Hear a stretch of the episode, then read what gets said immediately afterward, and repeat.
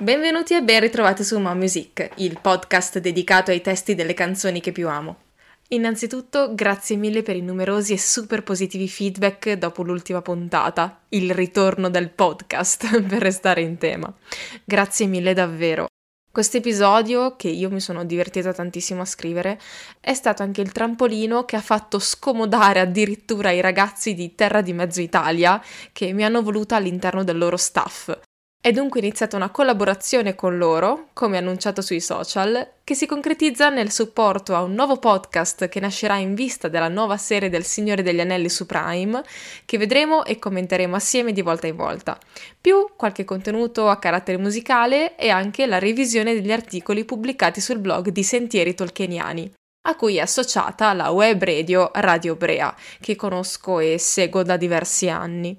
Ringrazio di cuore Francesco che ha voluto coinvolgermi in questo grande, grande progetto. Grazie ancora, è un onore per me. Perciò se vedrete che nelle stories metto contenuti relativi a questi argomenti è tutto perfettamente normale e in linea con eh, il progetto che sto seguendo. Ma veniamo al dunque della puntata di oggi.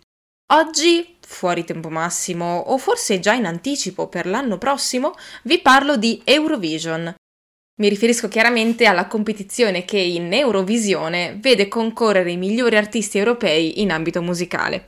Monica che segue i trend per pubblicare, cosa sono? no, in realtà questa puntata doveva uscire ben prima, ma man mano sto recuperando da proporvi i contenuti che avevo preparato nel mio cervello, ma che non ero ancora riuscita a realizzare. Ma facciamo finta che sia perché ci troviamo in un clima di vittorie europee, tra appunto gli europei di calcio, le recenti vittorie alle Olimpiadi, bravissima Giorgia Bordignon al sollevamento pesi, fiera compaesana a Sago e con te.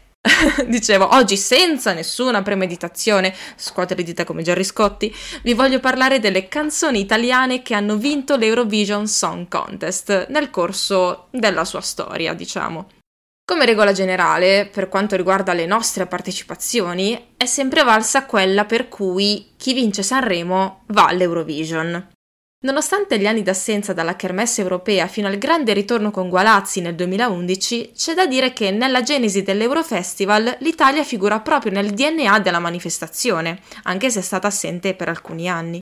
L'Italia è stata infatti proprio uno dei paesi fondatori dell'Eurovision Song Contest ed è uno dei Big Five tra i partecipanti insieme a Spagna, Francia, Germania e Regno Unito.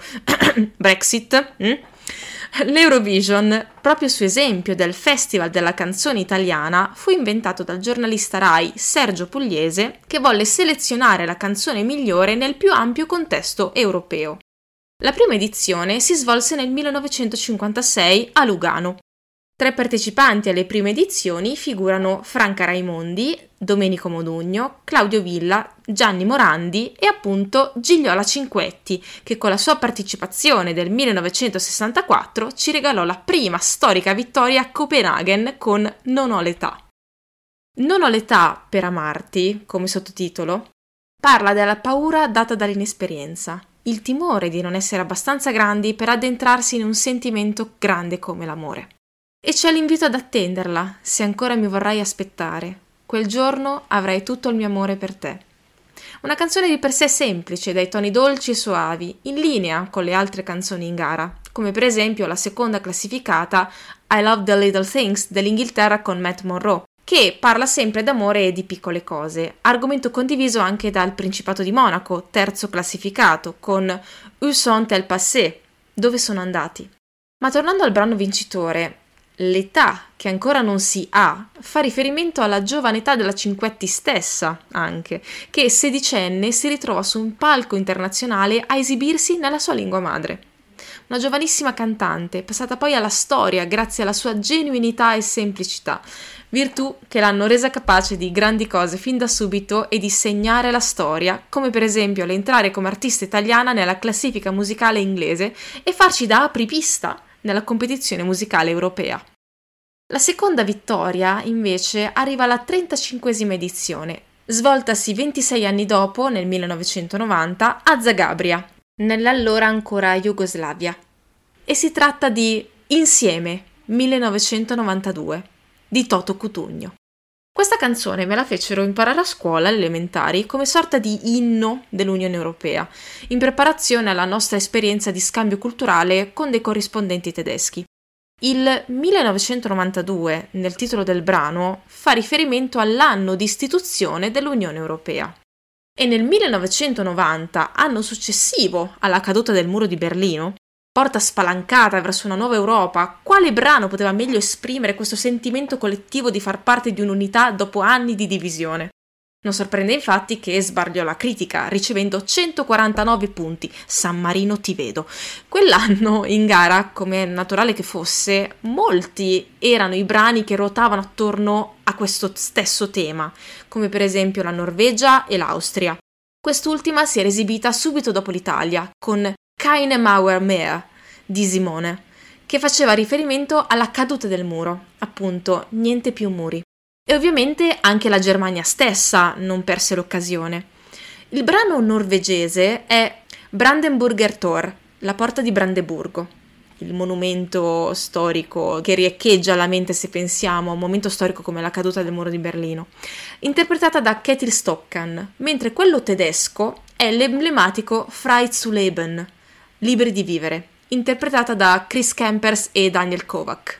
Liberi di vivere e guardare avanti, mano nella mano, abbattiamo questo muro, un miracolo sperato che ora dobbiamo solo attraversare, oltrepassando tutti i confini, passo dopo passo. Godiamoci questo momento di libertà, senza fare troppi piani, in leggerezza. Le canzoni europee, nel vero senso della parola, offrono uno spaccato d'attualità che ben ha saputo sintetizzare quel clima di rinascita, speranza e libertà alle porte dell'Unione Europea, prossima all'istituzione, alla nascita, e che si lasciava alle spalle un trentennio lacerato. I temi, dunque, sono molto simili. Con gli occhi volti al futuro abbiamo qui un elogio alla diversità linguistica e culturale tipica di un'Europa falciata dai conflitti, ma che abbatte le barriere, fisiche e non, in nome di un unico ideale, sotto una stessa bandiera e sotto lo stesso cielo e senza più confini. L'essere stati testimoni del momento attraverso le immagini del telegiornale, trasmesse in televisione. Il brano dell'Irlanda, Somewhere in Europe, di Liam Riley, è invece un omaggio all'Europa tutta, alle località turistiche tipiche del continente, da Parigi ad Amsterdam, da Londra a Roma, fino a quei giorni adriatici. Che dire, quell'anno i temi europei erano molto caldi, era proprio il clima che si respirava, era anche naturale che fosse così. Tornando al focus principale, le canzoni di Italia e Austria presentano entrambe appunto enunciati mistilingui, ovvero porzioni di testo cantate in una lingua diversa rispetto a quella della maggior parte del brano. Mi spiego. Nel brano italiano abbiamo il richiamo anglofono con quel Unite Unite Europe, mentre nel brano austriaco vi sono versi, oltre che in tedesco, chiaramente lingua madre, anche in francese, serbo-croato e naturalmente inglese. Nel mio piccolo posso dire che le esperienze del progetto Socrates prima alle elementari in Germania e dell'Erasmus poi in tempi universitari in Spagna mi hanno lasciato come un timbro, come cittadina europea. Qualche anno fa, durante un'esperienza lavorativa per conto dell'Agenzia Nazionale Erasmus e l'Istituto Nazionale di Documentazione, Innovazione e Ricerca Educativa, come portavoce dell'Università di Pavia, insieme ad altri colleghi, Monica tranquilla non è LinkedIn, non stai facendo un colloquio, eh, ho partecipato a un concerto sinfonico che precedeva il giorno europeo, che si svolge tutti gli anni il 9 maggio. Eh, eravamo a Roma con tutti i partecipanti al progetto, provenienti da tutta Europa, tutti ex studenti che avevano fatto l'Erasmus, sia come esperienza di studio che come tirocinio, come trainship nel mio caso. E dopo aver sentito i brani di Gioacchino Rossini, Puccini, Donizetti, mi sono sentita con orgoglio europea. Forse per il quarto movimento della nona sinfonia di Beethoven forse perché oltre all'amata ultraviolenza mi ha ricordato l'essere parte di qualcosa. Quindi immaginatevi voi il pubblico dell'Eurovision Song Contest del 1990 come doveva sentirsi ascoltando brani di questo tipo, di questa caratura e vedendo la vittoria di un brano così europeo come Insieme 1992, un vero orgoglio italiano. L'Europa non è lontana, c'è una canzone italiana per voi. Insieme, Unite, Unite, Europe. Dicevo, un orgoglio italiano che abbiamo saputo ripetere quest'anno nell'edizione 2021, contro ogni aspettativa. Ero molto curiosa su chi avrebbe vinto, sinceramente. Eh, io, oltre che per l'Italia, per ovvi motivi, un po' come durante i mondiali e le Olimpiadi, frega niente magari del calcio, ma quando c'è l'Italia, Monica c'è e tifa. Dicevo, oltre che per l'Italia, tifavo anche per la Finlandia, l'Ucraina, l'Islanda e la Lituania. Svizzera, Francia, Inghilterra, bleh. Sono stata strafelice che abbiamo stracciato gli altri in classifica con la giuria popolare. Finalmente il rock ha ripreso a suonare anche sul palco dell'Eurovision. No, lordi del 2006, io non dimentico, sarete per sempre i miei vincitori morali di tutte le edizioni. Che dire dunque di Zitti e Buoni dei Moneskin? Tanto si è già detto e tanto si può dire. Non mi soffermerò sulla questione filologica del testo, ovvero dell'emendazione di alcune parole ritenute volgari in favore di una versione più edulcorata, perché in fin dei conti la qualità della canzone non viene inficiata. Ciò che invece posso dire del brano di questi trapnest nostrani sì, Ayazawa, ti vedo. Scrivi per favore, stiamo aspettando una conclusione, non fare come Kentaro Miura, per favore scrivi, grazie. Dicevo, cosa dire in più su uh, Zitti e Buoni? È una bella canzone. È una canzone che spacca. Una canzone che se fosse uscita quando ero adolescente avrei passato i pomeriggi a trascrivere sul mio quaderno per impararla a memoria e farne un inno personale di ribellione. Con questa vittoria all'Eurovision abbiamo dato visibilità a uno stile, un'estetica e un contenuto che scalzano la tradizione, soprattutto in Italia, richiamandosi a qualcosa di già visto. Era nato zero chi, ma purtroppo snobbato dalla scena mainstream. Ciò che mi piace di questi ragazzi è anche la loro genuinità e il fatto di essere se stessi, a prescindere dai pregiudizi. La voce profonda e graffiante di Damiano conferisce una possanza al testo, una forza che la fa vivere oltre le parole che canta, con l'insostituibile accompagnamento ritmico e melodico di Ethan, Victoria e Thomas. È un inno all'anticonformismo, ma ragionato, un delicato equilibrio tra l'anarchia e il desiderio di ordine, e l'andare avanti nonostante tutto nonostante ciò che la massa pensa, il pensiero comune. Se ti guardano strano perché sei diverso, tu vai avanti. Fuori di testa sì, ma diversi da loro, ovvero anche gli altri nella loro dimensione sono pazzi, ma non sanno di che parlano. Non voglio risultare ridondante, perciò lascio che sia il brano a parlarvi direttamente al cuore e alla testa. Ve lo lascio come di consueto in playlist, come tutti gli altri che ho menzionato prima. C'è un bellissimo articolo della Scimmia Pensa sull'analisi del testo di Zitti e Buoni. Vi invito a recuperarlo se foste interessati. E dunque, se volessimo tirare le somme, cosa hanno in comune questi tre brani? Perché proprio questi hanno vinto? E non magari altri come Soldi di Mahmood, Occidentali Scarma di Gabbani, I treni di Tozeur di Franco Battiato e Alice, Volare di Modugno. Io a questo non so rispondere credo che tutti i brani con cui abbiamo concorso mh, mm, nel corso degli anni avessero le carte in regola per vincere, senza nulla togliere agli altri paesi, chiaramente. Vogliamo parlare di Yodelit della Romania del 2017 o dell'Epic Sax Guy o della ruota da criceto del 2014 dell'Ucraina? Dai!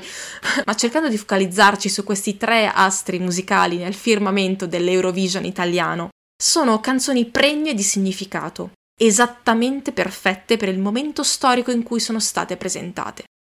Il coraggio di esibirsi nonostante la giovane età e parlando di temi leggeri e positivi negli anni del boom economico degli anni 60, parlare di unità in un'Europa appena rinata dopo la caduta del muro e prossima all'Unione, parlare di anticonformismo ragionato in un mondo che riduce tutto allo stereotipo e lo scalza. Io spero che per la prossima edizione che sarà casa nostra, madrina e padrino dell'edizione saranno proprio Gigliola Cinquetti e Toto Cotugno, è una speranza che ho io. Accompagnati magari da presentatori d'eccezione, come potrebbero essere i Ferragnez o altre personalità di spicco tra gli influencer. Di fatto nell'edizione scorsa c'era Nikki Tutorials che viene da, da YouTube. Ci vedrei bene un Wilwush e magari una bella accoppiata Lundini-Fanelli, invece della solita gente Amadeus Fazio, Antonella Clerici, Carlo Conti. E come location oserei sperare nella città di Sanremo stessa. In Lizza ci sono diverse proposte, come ovviamente Roma, ma anche Rimini, Pesaro e Matera. Staremo a vedere.